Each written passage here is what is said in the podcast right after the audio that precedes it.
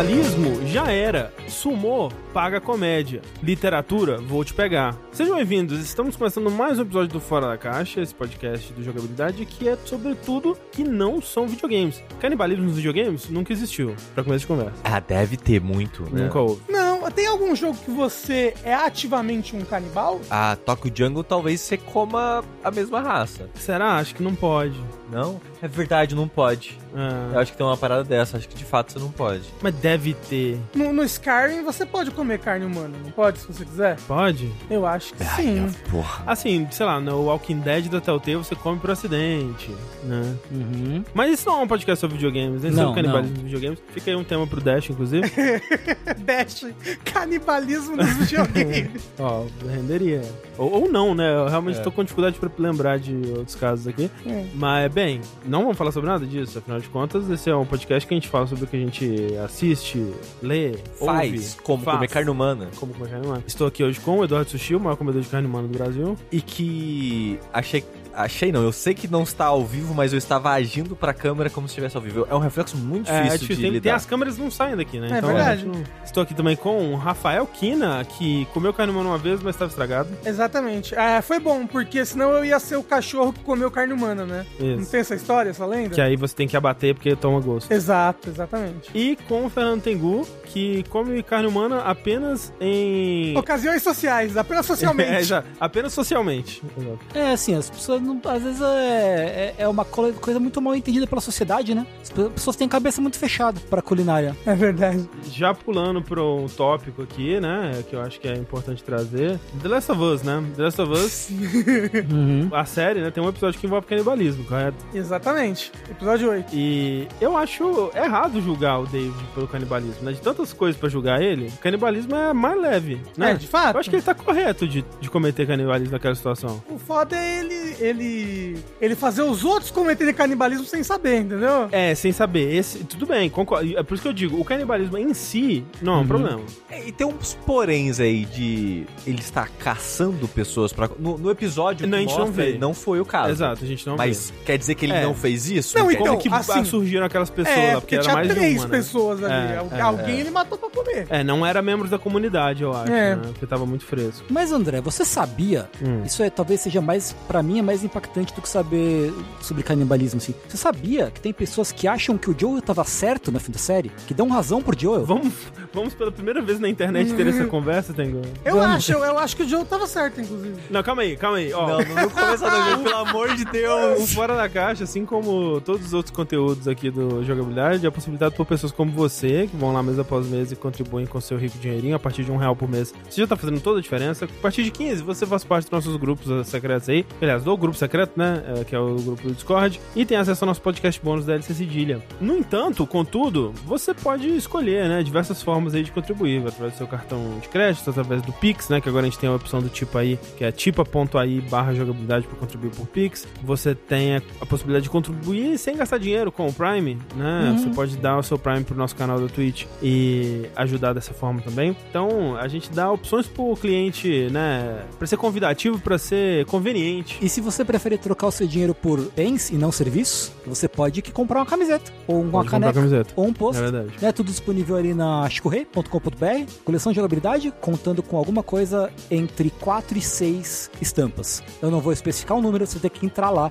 e ver e contar com os próprios dedos. Fica aí o call to action. Entre lá e veja quantas estampas são. É, E conte com os dedos, hein? Com Faz os favor. Com os dedos. E mande uma foto sua, Dos dedos numerando o número de. por favor. É. É, eu só queria dizer aqui que o Rafa tava mostrando a camiseta pra câmera e a gente não tá ao vivo hoje. Tudo bem. Mas é Alguém viu? que a gente. É. A gente não consegue. Inclusive, nós estamos ao vivo hoje, estamos gravando num dia meio esquisito, mas em breve voltaremos a. É, hoje é um caso especial porque era a hora que a gente conseguiu e é uma hora estranha. Exato. É verdade.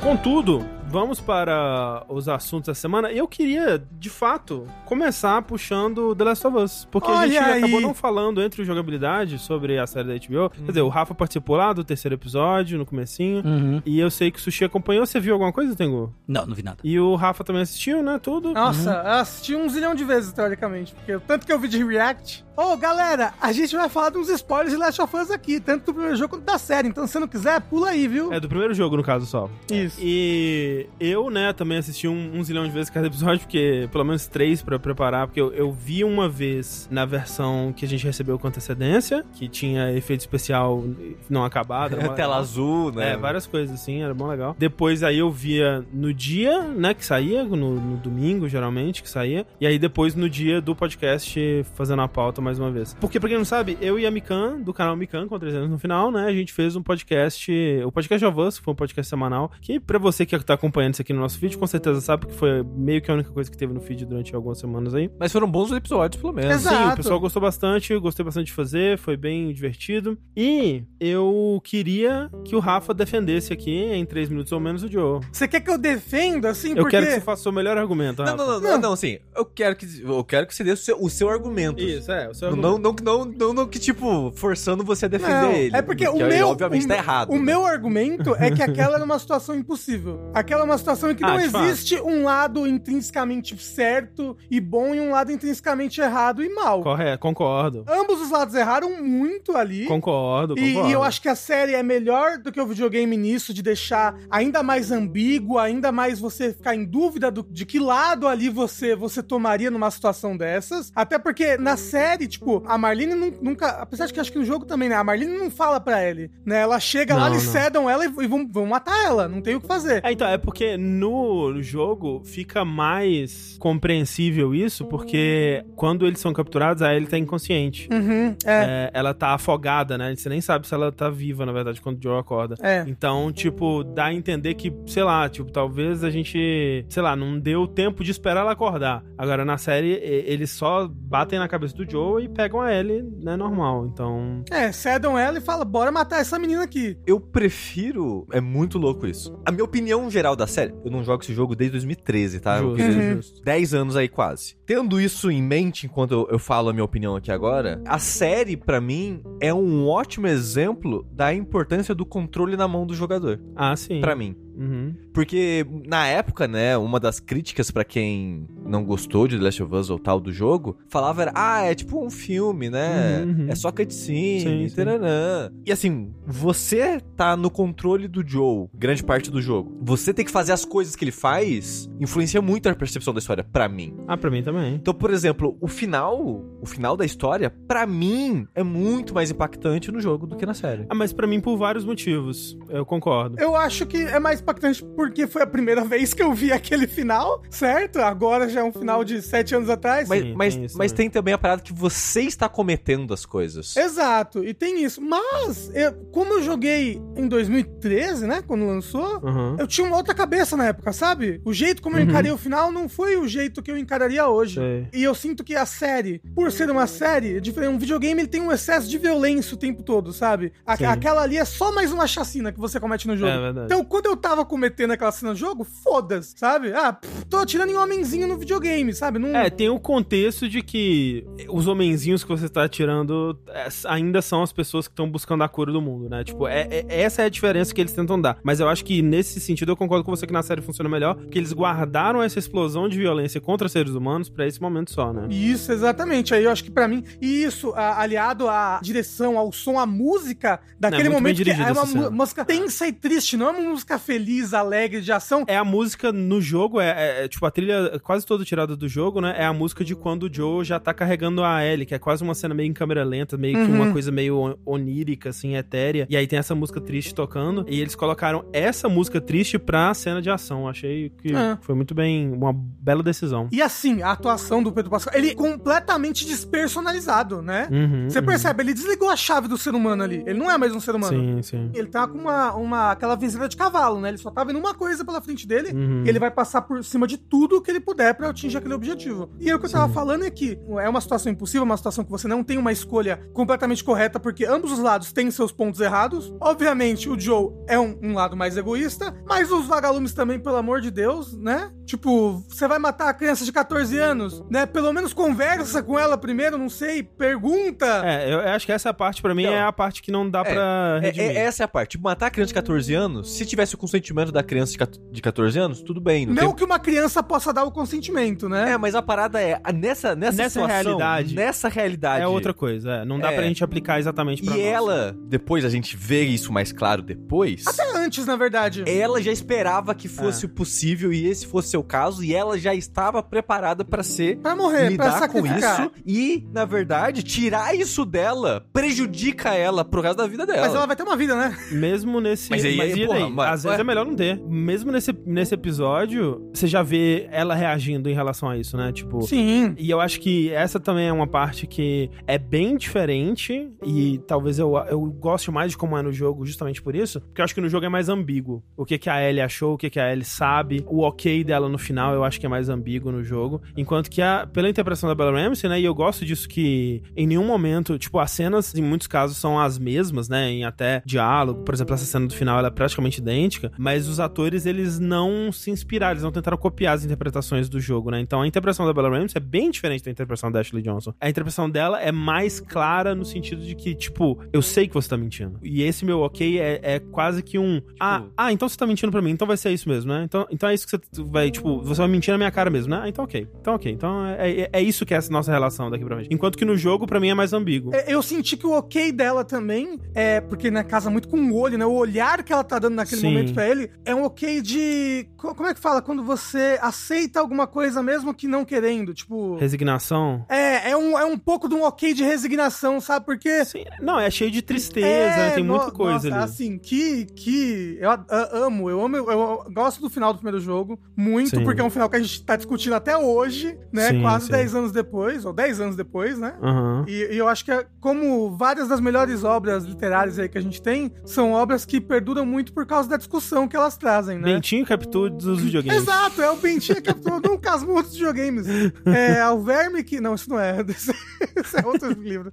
Isso é Brás Cubas. Mas o negócio é que não existe um universo em que o Joe, aquele personagem, Exato. tomaria uma opção diferente daquela. Não existe. Exato, exato. Pela segunda vez na vida dele, alguém vai matar a filha dele. Não, é porque eu, eu vi gente argumentando assim, ah, e eu concordo, né, em parte com esse argumento, que é tipo, ah, mas tinha que ter perguntado pra ele, né, e de fato tinha. Porque aí, né, se tivesse tido essa conversa com a Ellie, a Ellie decidisse, ela falasse, não, eu quero morrer e tudo mais, o Joe talvez até recusaria no começo, mas depois ele aceitaria. Não aceitaria. Mesmo porque o lance dessa cena, que eu acho que é muito importante, é o Joe não está fazendo isso pela Ellie. Não. Ele tá fazendo isso por ele. Sim. E Isso é muito claro. Tipo, obviamente acaba. é, e aí depende da sua filosofia de como você enxerga a vida como algo sagrado que deve ser protegido independente de qualquer coisa. É que não- acaba não sendo muito a minha visão, mas. Mas você- até aí você iria querer a cura, porque você vai proteger muito mais vidas. for Exato, muito caso. mais, exato, muito mais vidas e de um jeito melhor, né? Porque, tipo, pra mim é tipo, pô, ok, essas pessoas vão viver nesse, nessa realidade. Mas que merda de realidade, né? Então, tipo, vale a pena viver nessa realidade? Mas a verdade é que eu fico pensando, assim, na- nada a ver muito com isso, mas a cura mudaria alguma coisa nesse mundo? Pô, mudaria. Mais ué. do que não ter uma cura, pelo menos. De fato, mais do que não ter uma cura, mas porque. E, e- e assim, a série, você tem menos contato com esse aspecto da infecção É. e de pessoas morrendo com isso do que no, no, No jogo, jogo. né? No jogo você vê mais infectados. Sim, sim, sim. Você vê mais situações que foram alteradas por eles e tal. Na série, por limitação de tempo e o que seja, né? A gente não vê tanto. Mas É, uma coisa que acontece, a pessoa que ela é, é imune, que nem a Ellie, ela não pode mais ser infectada. Mas ela ainda é atacada pelos bichos. Ainda, a- a- ainda vai ser um Não, mundo. sim, seria, seria algo a longo prazo. É, É, mas a parada é, se as pessoas longo não estão prazo. se infectando mais, vai diminuir o número existente. É, é, Rafa, é plantar uma semente num jardim que você não vai desfrutar, entendeu? É uma coisa pro futuro longo, assim, sabe? É, Tipo, E levando em conta que teria a cura, né? Porque É, é algo exato, que né? você tem uma certeza. ma- mas é aquilo, né? Tipo, ok, talvez a cura fosse incerta, mas certeza mesmo é que agora não vai ter, porque matou o médico, tirou a L, né, dali. Mas assim, porra, que médico é esse que a pessoa chega já vai matar a menina? Não pode, não pode fazer exames Não, eu com o concordo. passar do eu acho tempo? muito esquisito. É mas tipo, assim, gente, ciência, pelo amor de eu Deus. acho esquisito esquisitice. Eu, eu então. acho que é um problema de, ro... É de narrativa, narrativa. é. É. proposital, É, é. mas eu acho que é um problema da Eu narrativa. também concordo. Tipo, eles. A gente precisa levar a história pra esse ponto. Uhum. Aí É. distorce um pouco como as coisas seriam feitas pra chegar. Concordo total. Eu não acho que é um problema de narrativa. Eu não vi a série. Eu só Ah. me baseio no, no livro. Mas, tipo, No livro. se você tá num mundo em que as pessoas têm grande facilidade em matar umas às outras, um médico não vai ter problema em, em, em matar uma criança pra pegar uma Não, cura. não, Não, nem mas isso, não é é- esse o problema. O problema é tipo, chegou o paciente que é imune. Ah, já vamos matar ele aqui agora. Não, É. vamos, não vamos fazer uma série de testes, baterias, sabe? Utilizar. É, Ver- analisar o sangue dessa pessoa. é, Tá bom, nesse, nesse aspecto sim. Nesse Você aspecto sim. entendeu? Tipo. Sim, sim, sim, sim, sim. E até mesmo a a Marlene, né? Ela vai falar da Ellie que, tipo, ah, eu vi ela nascer, e isso e aquilo. E, tipo, por que, que você tá falando isso? Não tem você tem zero consideração pela pessoa. Ah, sabe? não, eu acho que. Não, eu acho que a- uma coisa é você tomar essa decisão enquanto essa decisão é sofrida pra você. Tipo, é entender que, pô, por mais que eu ame essa criança, por mais que eu tenha jurado proteger ela, eu sei que nesse momento mais importante é a humanidade do que Ah, a não, vida mas, dela. Assim, espera um dia, né? Espera ela acordar. Não, isso porra, eu concordo plen- sabe? 100%. Concordo plenamente. Pô, a gente nem vai cair na porrada aqui, então? É isso que você tá me Não. dizendo? Mas é. é, é, é- Você tá errado, Rafa, porra! Assim, não, Ah, ó, eu, eu, culpa é que- eu dá queria dizer aqui. que o Rafa falou, falou que é uma situação impossível, e tararara, pro Joe e só pro Joe. Não, eu entendo não, não, o eu personagem tá- tá- fazer, eu entendo o personagem fazer. Faz sentido pro personagem narrativamente? Faz. Pô, mas Ele tá certo? Não. Então, mas aí que tá. O que eu, eu, eu tive que encarar essa realidade ao longo dos anos e entender que ela existe. Porque, tipo, nessa realidade que é super violenta, a gente pensa, nossa, realmente, né? As pessoas reagem com violência e tudo mais. Mas, assim, a quantidade de pais que eu conheço que viram a série ou que jogaram o jogo e que ficam absurdamente do lado do Joe, assim, tipo, nossa, mas não tem a menor dúvida de que eu mataria o mundo inteiro pra proteger o meu filho. Uhum. É assim, é uma coisa que eu vou aceitar que é algo biológico que eu não tenho mesmo, sabe? É, é tipo, eu, eu- eu- se eu não me engano, já, já, já, já tiveram estudos pra ver É. isso. E é tipo, pais, pais e mães, é tipo, quase 100% tomariam a mesma decisão que o Joe tomou, entendeu? No sentido de que, de que eu sacrificaria tudo, tudo e todos para a, a, a sobrevivência do- da minha filha, do, do meu filho, da minha prole. É, inclusive, de modo geral, assim, o final, desde a época do jogo, na verdade, ele já era muito divisivo, né? E gerava discussões e tudo mais, mas eu sempre senti que a, a maioria das pessoas ficava do lado do Joe. Eu Acho que eu sempre tive essa impressão de que, no geral, as pessoas entendiam e concordavam e fariam o mesmo, né? Dadas as circunstâncias do, do que o Joe fez. E na verdade, isso é até algo que na série eu tava torcendo pra eles mudarem, pra eles deixarem o outro lado um pouco mais legal, sabe? Um pouco mais poderoso pra equilibrar um pouco melhor, porque eu acho que no jogo tá um pouco desequilibrado. Eles fizeram o contrário. Eles colocaram mais peso ainda pra você concordar com, com o Joe. Quando eles falam que, tipo, no jogo a Marlene fala: Ah, a gente vai fazer isso e a gente vai ter uma vacina, uma cura. E aí na série ela fala: A gente pode ter uma vacina, uma cura, né? A gente pode ter uma cura. O, o doutor acha que isso pode acontecer, né? Então é mais incerto ainda no, na série. Mas é mais científico, né? Porque ela, ela fala, ah, então a gente, a gente vai pegar esse fungo e vai fazer uma vacina. Não, mas faz aí a gente tem que entendeu? comprar a, ficção também, né? Tipo, de, Ok. de modo geral, a gente sabe que no nosso mundo seria quase impossível, né, de você fazer isso. Mas E, e a série estabeleceu isso antes, inclusive. É, exato. Então, no, no mundo do jogo, sempre usei esse argumento pra quem falava, ah, mas a gente não sabe se ia ter uma vacina. Não, pera. Os médicos do jogo estão te dizendo que vai. Tipo, você tem que comprar. Se você compra que nesse mundo existem cliques de cabeça de cogumelo que te escutam com um sonar que eles clicam com o maxilar, É Toad você tem que chama. acreditar que os médicos vão achar a cura também, pô. Parte da, da fantasia que esse mundo tá criando. E na série eles deixaram mais científico mesmo, e aí fica mais em dúvida ainda. Na- Pra mim, na série me convenceu mais, sabia? É, É. porque na série tem todo aquele lance, tipo, aquela primeira cena que eles falam que seria impossível uma cura, aí depois tem é, é que aquela... é- é por causa da base que eles falam, não, porque no cérebro dela, isso, É, isso e eles aquilo. tentaram dar Quando uma explicação melhor. Como, como eles deram essa base assim, e na minha cabeça no jogo também já era incerto, É. eu fiquei, ah, de incerto por incerto aqui, pelo menos parece ter mais base, não sei.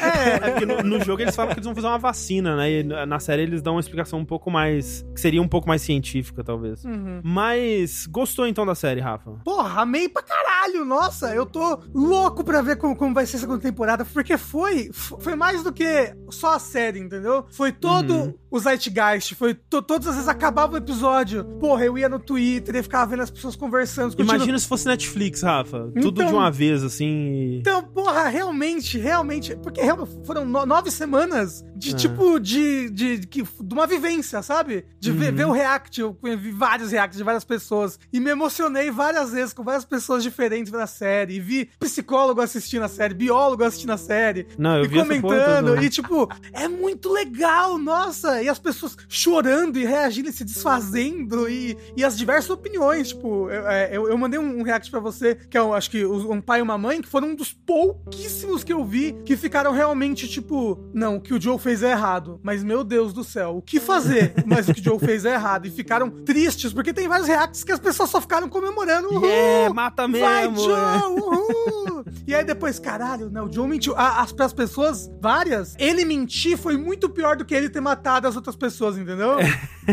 é a virada da faca, né? E assim, eu lembro que a gente tava conversando sobre isso no aniversário do Abyss, né, Rafa? Aham. Que a gente tava falando que é muito interessante, e a gente falou sobre isso também. Não vou entrar em detalhes aqui, né? Porque a gente falou que ia ficar no spoiler só do primeiro, mas eu acho muito interessante que o 2, ele é um jogo que ele pega todas essas questões e faz um jogo sobre ele. Então, tipo, é muito interessante você ver como que existe essa ultrificação, né? E, e aí você pode até ver, ir pro título do jogo da série, né? The Last of Us. Us. Né? Os outros são os outros, mas nós somos os últimos, né? Os últimos que prestam, né? O, o nós versus eles, né? E aí você vê isso muito claramente, porque, tipo, esses médicos aqui que morreram, né? Não importa. O que importa é essa criança, e putz, agora eu tô mentindo pra criança. Aí você vê a tristeza no olhar dela, aí isso dói. Isso dói demais. E as pessoas, tipo, às vezes parecem incapazes de considerar que, pô, o que o Joe sente pela Ellie, o que a Ellie sente pelo Joe, todas aquelas pessoas lá que ele matou tinham potencial de ter relações tão intensas e importantes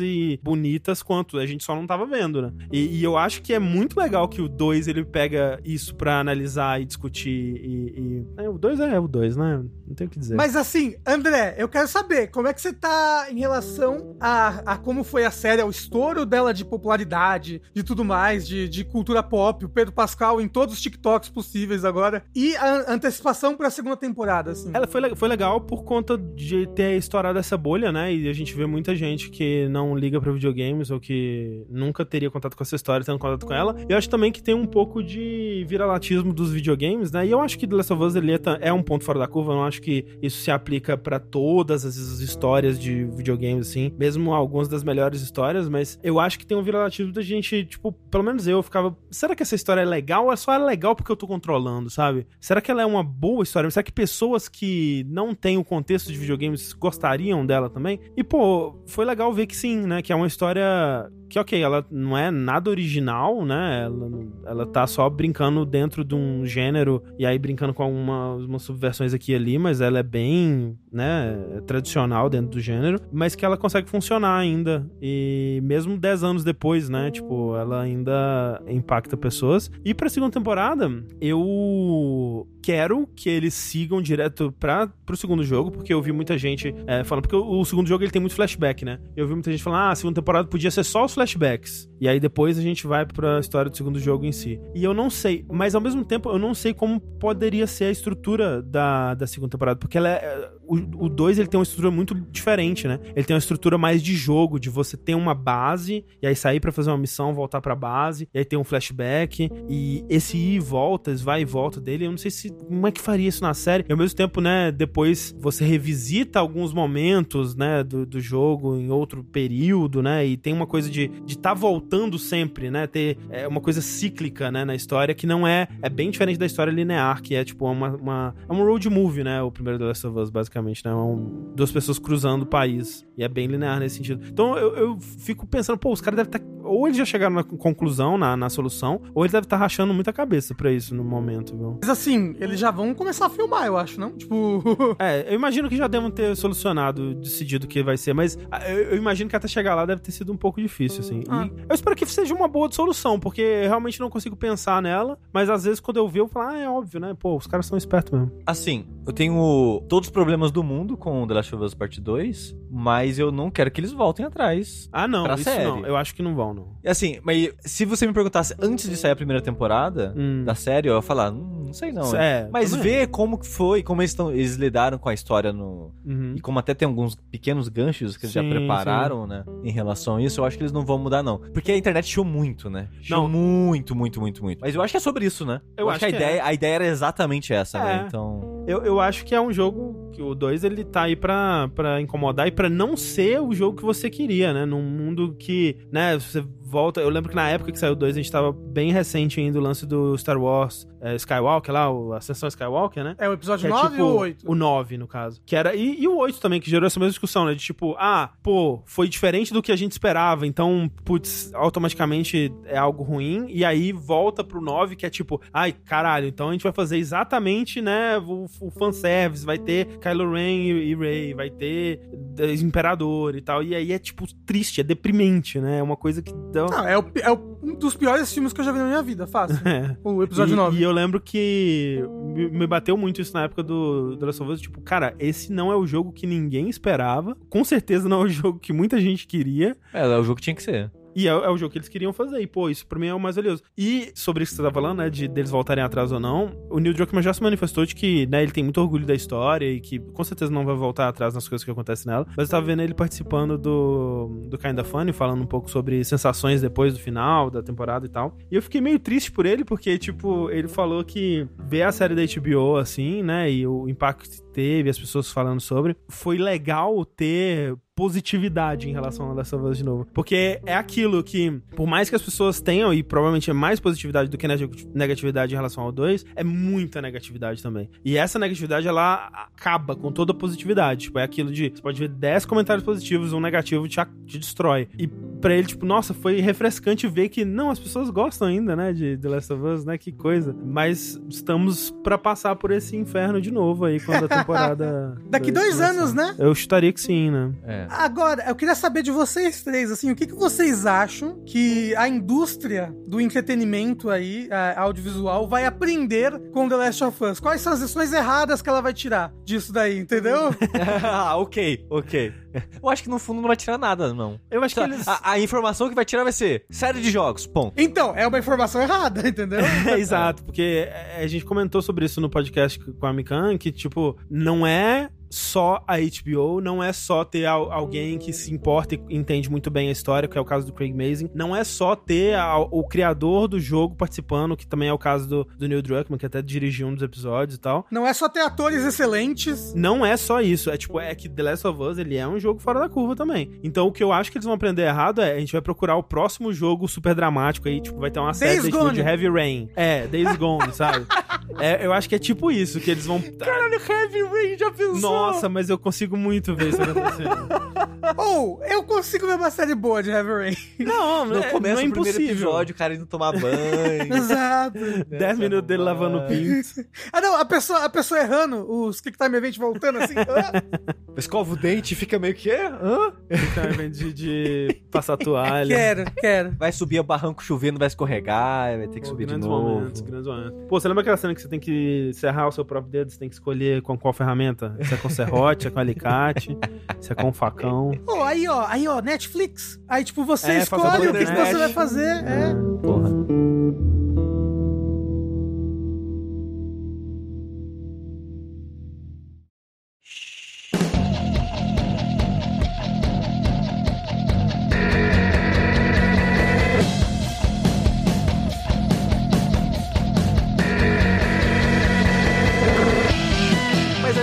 Sobre séries, falando sobre comida, né? Sobre mistério. Eu queria puxar uma série que eu assisti durante meu período de recuperação aí de- da, da Covid. Na época, num período que eu já conseguia assistir coisas Hum. e absorver mais Falando ou sobre menos. canibalismo, né? Por que não? Por que não? Absorver um pouco do que eu tava vendo, eu fui assistir é, Yellow Jackets. Aproveitei Hum. que eu e a Thalissa a gente ficou uma semana de molho. Que tem uma atriz que tá em The Last of Us, que é a Melanie Linsky. Como é que ah, é? é, ver- é verdade, ela tá, tá, no episódio ela 5 tá... e 6, ou no 4 e 5, na verdade, que é a, é a líder lá do grupo, né? Ah, Kathleen. A, Kathleen, É, isso. que é meio, meio que a mais protagonista É, ela é meio do que a Yellow protagonista, Jackets. né? Ela é a É versão adulta de, um, da- de uma das personagens principais. né? É, são quatro personagens principais, mas ela é a que mais tem tempo de Uhum. tela, basicamente, assim, da- das quatro que a gente acompanha. Por isso que eu digo que, que a minha sensação é, é que ela é mais protagonista, Uhum, apesar de, no geral, né, ser um conjunto de protagonistas. Yellow Jackets é uma série já mais antiga, que ela vai ter a segunda temporada esse ano, acho que mês que vem, tá, É, tá próximo. chegando, Uhum. assim. E eu tava na... Desde que saiu, o André falou bem, e eu tava tipo, putz, quero ver, quero ver, quero ver. Assisti uma série, que o Yellow Jackets é, um- é uma série sobre um acidente de avião, o avião cai no meio da floresta, parte das pessoas sobrevivem, e tem essa parada do, do pessoal sobrevivendo à queda do avião, lidando com essa situação.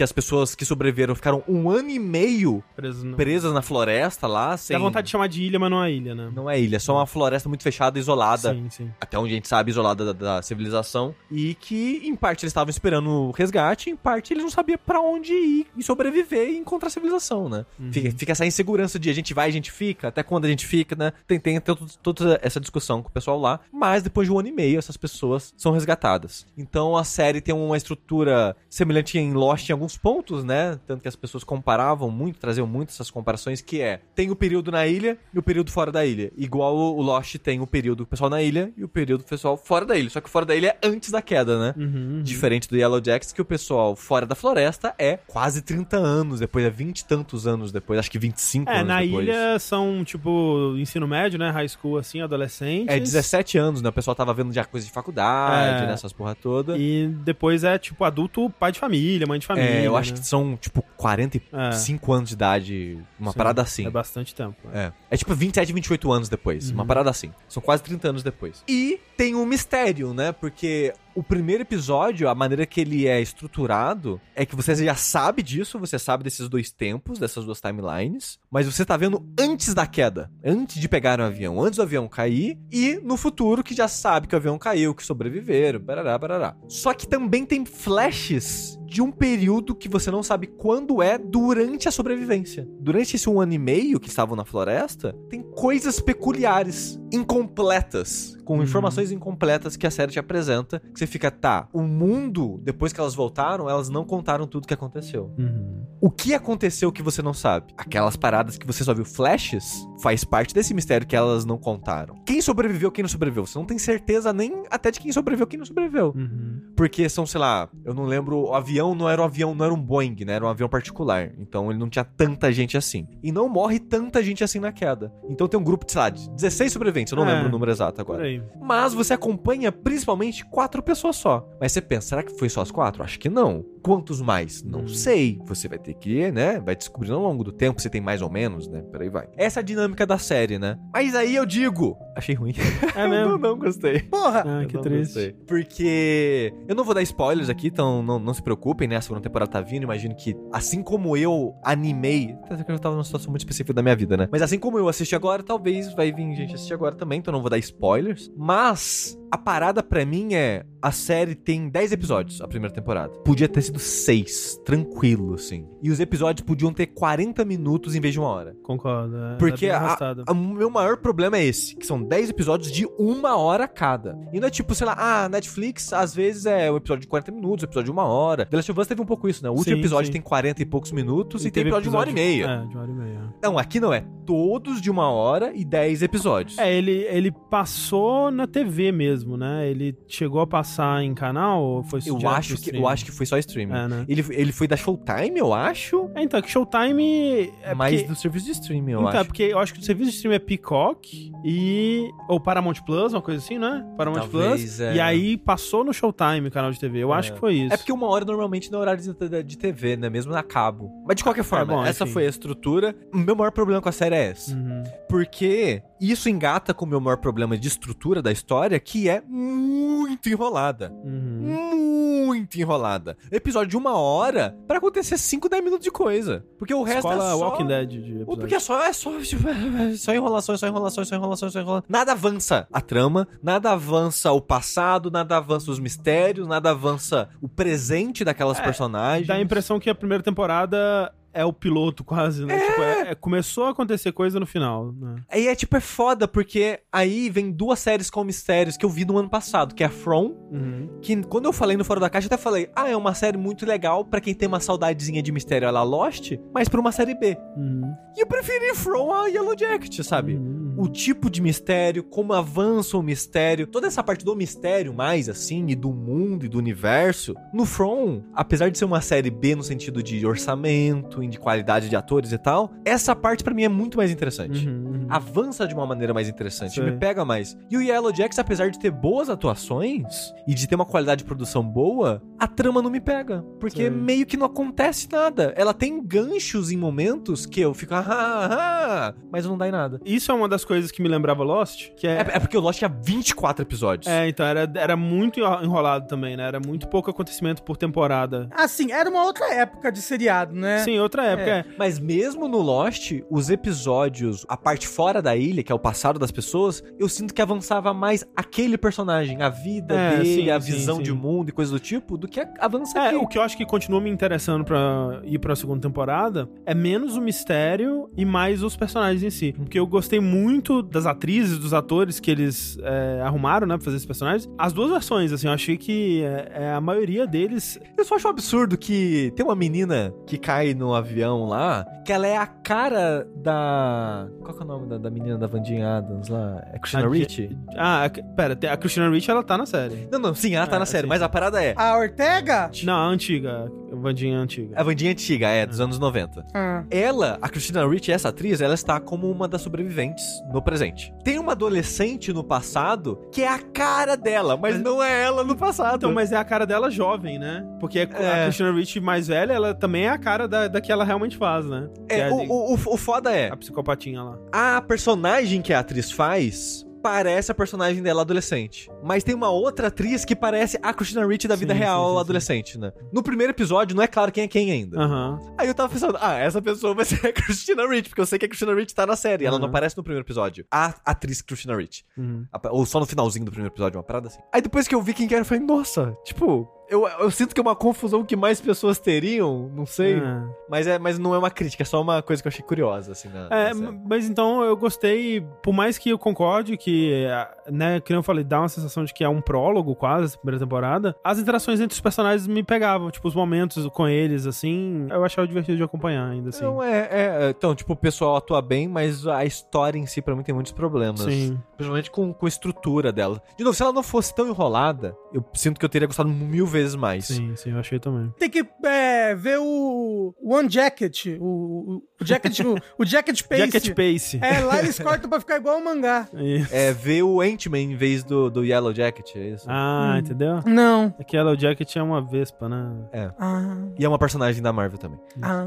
Um personagem, eu acho. Mas, a parada é. Uma das coisas que eu queria dizer. A parada da trama, já fica aqui a dica, tá, gente? Aquele mistério lá, ele não é mais abordado durante a, a primeira Ah, não, é, temporada. os flashes É. é, misteriosos, é, não é. Eles não são abordados. Eu fiquei Não. puto Ah, com isso. mas 10 é- horas de série e eles não voltam pra parada, que é o gancho do primeiro episódio. Ah, mas é a, a estátua, o pé da estátua, Sushi. Só vai voltar Ah. daqui a três temporadas. O que é ruim também do eu Lost, acho ruim, sabe? acho ruim. O Lost, eles esqueceram todos os mistérios de resolver, não foi? Não é que eles cresceram. O Lost teve um problema. Que trocou de, do- de escritor toda hora. Todos, todos. De temporada pra temporada saía e entrava gente. Na terceira temporada, que é a temporada mais problemática em questão de história, Foi teve a greve. greve. de roteiristas nos Estados Unidos. Hum. E basicamente trocou todo mundo. Então, tipo, teve muito mistério que quem criou não tava mais lá pra en- encerrar Uhum. o mistério. Uhum. Então, uma outra pessoa foi pegar o mistério de uma terceira e foi tipo, ah, sei lá, isso aqui, foda-se. Mas tudo bem, né, André? Porque no final tava todo mundo morto o tempo todo, né? É, é, É. Mas uma outra série que eu Tá queria. da chamada. calma, calma, calma, calma. Antes, é From, só pra me lembrar, From é das pessoas mortas que batem na sua janela de noite? Isso. É, isso, isso. Tá, que, tá que eu recomendo, viu? Eu recomendo.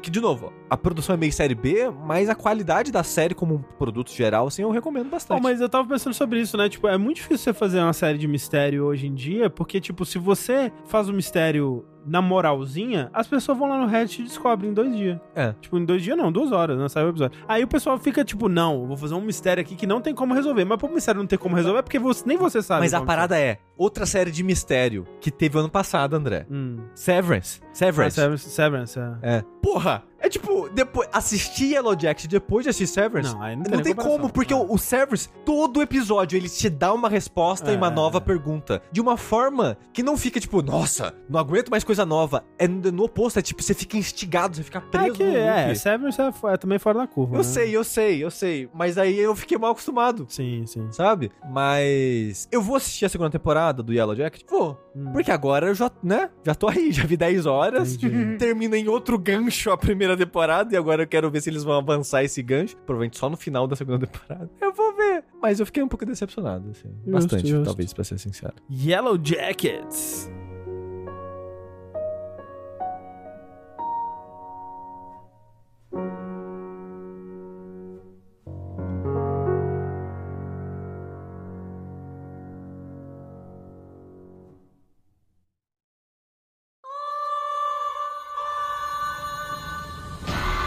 Rapidinho. Hoje eu tenho do- dois updates rápidos, vou fazer entre um quadro e outro. O Uhum. primeiro é sobre o anime de Nier, olha só. Que é o Nier Automata versão 1.1a, Que voltou do seu hiato. que voltou do hiato, né? Quando eu falei dele, tava no primeiro episódio. Primeiro, segundo episódio? Acho que segundo. Tava acho que no segundo. Eu acho que primeiro você falou, só. Pô, É um, um desses. E agora tá no, no oitavo pro nono, né? Hum. Essa semana passa o nono. Tá top. Pô, assim, eu comentei no, no, na, na outra ocasião que eu meio que não sabia ainda direito onde eles queriam a- avançar e tal. E assim, quase a temporada. em- Que teve o hiato no meio, ficou várias semanas, acho que foi um mês sem passar. Nossa, por conta, bastante de, pra anime. por conta de crise de Covid na China tal, que, que atrasou a produção.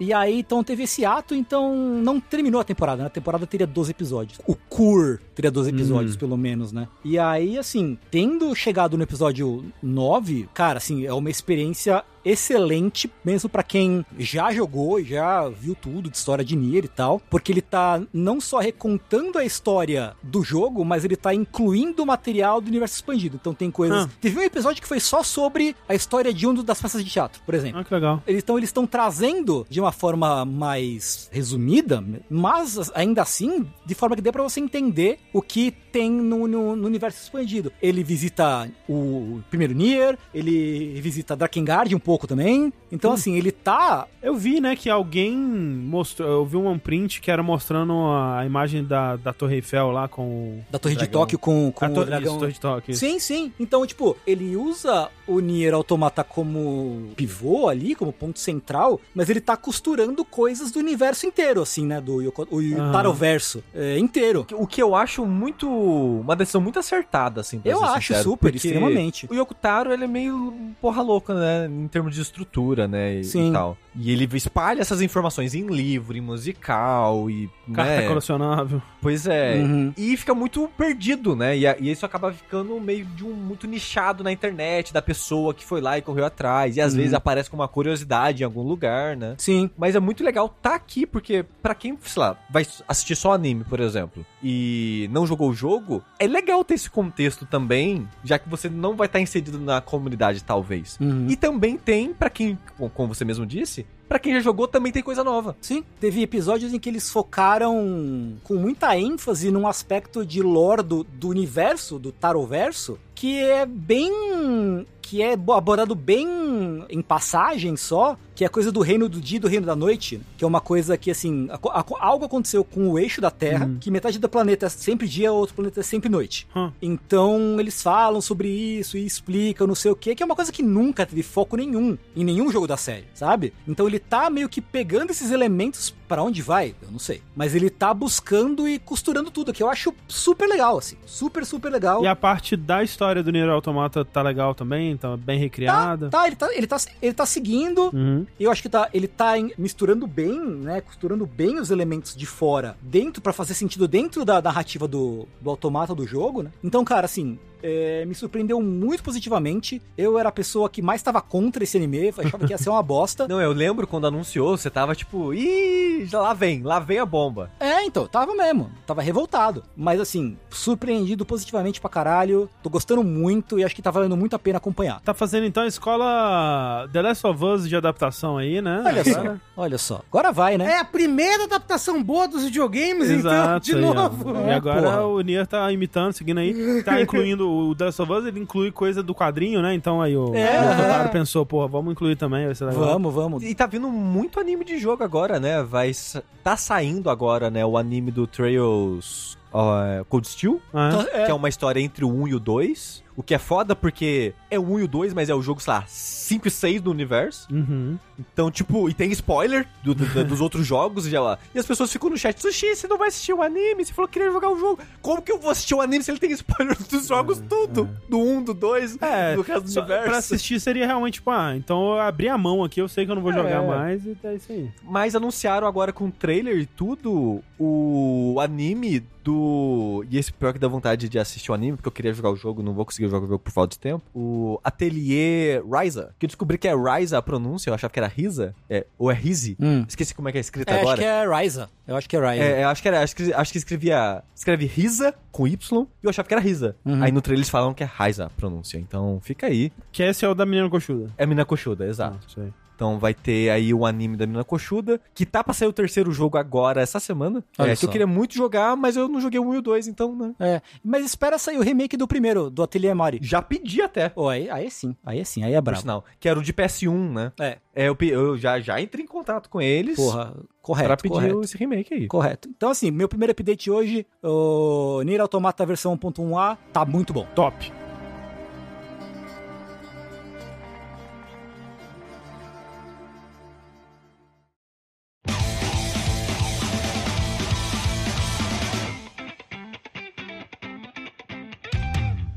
Aproveitar e fazer uma recomendação rapidinho aqui, então. Não sei se vai ser tão rapidinho assim, mas antes de eu ir pra minha recomendação principal, Uhum. que é. Vocês já ouviram. Eu não sei, vai, vai ver que vocês já falaram disso, eu não tô sabendo. Vocês já ouviram falar de um reality show recente que teve na Netflix que chama A Batalha do 100? Eu assisti esse lixo. É um reality show coreano, né? É, é. Um reality show coreano de 100 pessoas bombadas de tipos de bombados diferentes, né? Tem É. atletas, tem fisiculturista, tem crossfiteiro. Me pareceu um Ultimate Ninja Warrior com Round 6, assim.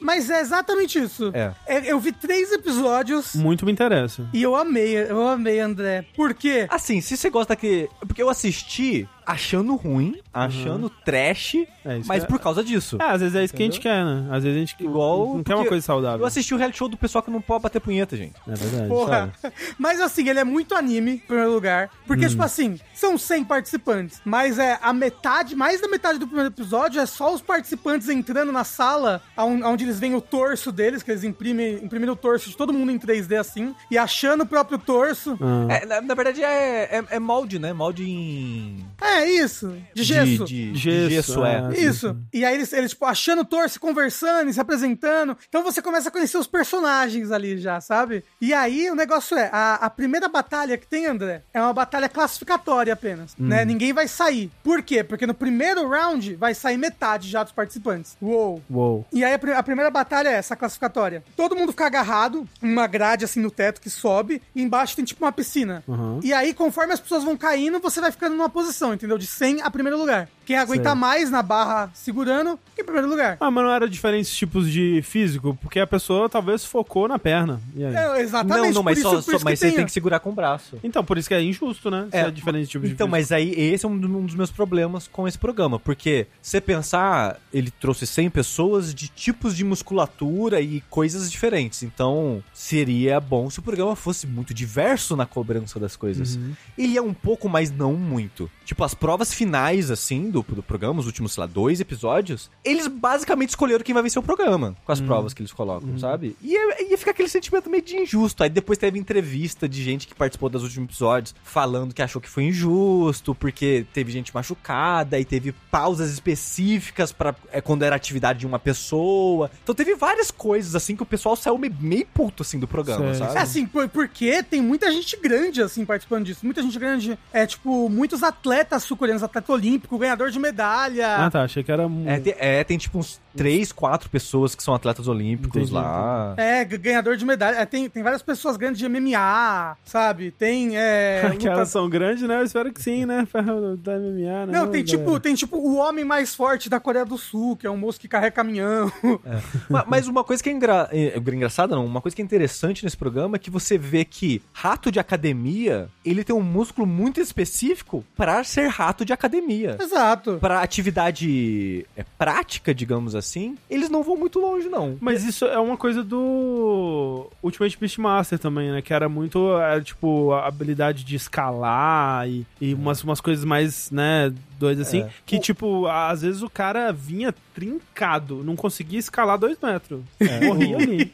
O pessoal, sei lá, os 10 últimos, um número bom assim dos últimos, a maioria é atleta. Hum. Uhum. Não é um cara que, tipo, ah, é fisiculturista. Não, é tipo, é atleta. É alguém que esse músculo tá em prática em algo que não é só levantar peso, sabe? Isso, exato. É, são, são pessoas que têm, como é que é? Eles falam, músculos úteis, um negócio assim, É. né? Mas ó, o negócio é, André, tá, tem essa classificatória, Uhum. é bem legal e ela é um pouco justo, né? Perto do... Por exemplo, Aham, o pessoal, o moço que é o, o Hulk coreano lá, é o Hulk da Coreia do Sul, ele fica dois segundos segurando o próprio peso. É porque ele, é porque ele é muito pesado, Ele é né? muito É. pesado, entendeu? Sim. Só que aí o próximo jogo é, André, eles dividem. Os 50 primeiros ficam, tipo, numa escadaria assim, e os 50 últimos ficam no chão. E aí, a partir do primeiro colocado, eles vão indo em ordem, cada um escolhendo um adversário pra participar, entendeu? E aí é um mata-mata. Ou seja, só vai sei. passar 50 agora, né? E essa é a vantagem. E eles sabem qual vai ser a prova. E eles sabem qual vai ser a prova. E a prova é: tem duas arenas, o ganhador, a pessoa que tá. Que, é- que, que ficou mais alta. Acima ali- no ranking, É, né? a pessoa acima do ranking é quem vai escolher, né? A, é, quem vai, é, é quem vai escolher qual das arenas vai lutar. Uma arena é tipo um parquinho de diversões, né? Ou seja, tem escorregador, tem um monte de coisa pra correr. Sei, aí eles vão lamber o biscoito até. Isso, exato. Aham.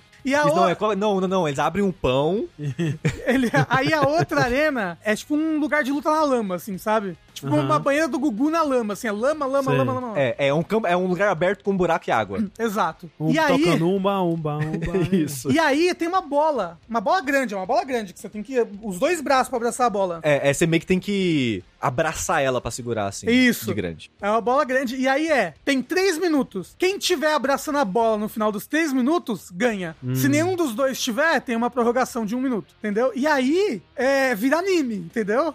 Porque aí vai cada um escolhendo o outro, aí o outro, o outro vai, vai dar o de bonzão. Tem um youtuber lá, que ele, ele acha, assim, que ele é, ele é, tipo, todo marrenta, assim, pans, ele... Quem quer ir comigo aqui? Aí vem o moço e fala, eu vou. Ele, eita, fudeu. Ih, agora já era. É porque, é porque tem várias mentalidades, né? Tem tipo, tem um cara machista que fala, haha, vou escolher uma mulher porque é uma vitória garantida. Exato. Aí vai ter o cara que vai ser tentando se aproveitar do sistema e, sei lá, ah, eu sou o segundo do ranking, eu vou pegar o centésimo, foda-se. Justo, justo. Porque, sei lá, se o cara foi o primeiro a cair, ele não vai ser bom. Mas também tem o cara que não, eu tô num programa de TV, eu quero me mostrar. Então eu Exato. sou, sei lá, o terceiro do ranking, eu vou enfrentar o oitavo ali, porque é um cara famoso e eu quero enfrentar o cara famoso. Exato, tem, Sim, tem, tem, por exemplo, uma lá que ela é lutadora de MMA. Aí ela, ela pega pra enfrentar a outra lutadora de MMA, que é a veterana dela, pra falar assim, ó, eu vou É. vencer você aqui e vou vencer você no MMA também no futuro. Que a menina é invicta há oito anos no MMA, um negócio assim. Pô, assim, parece ser literalmente a melhor coisa já feita no, no audiovisual.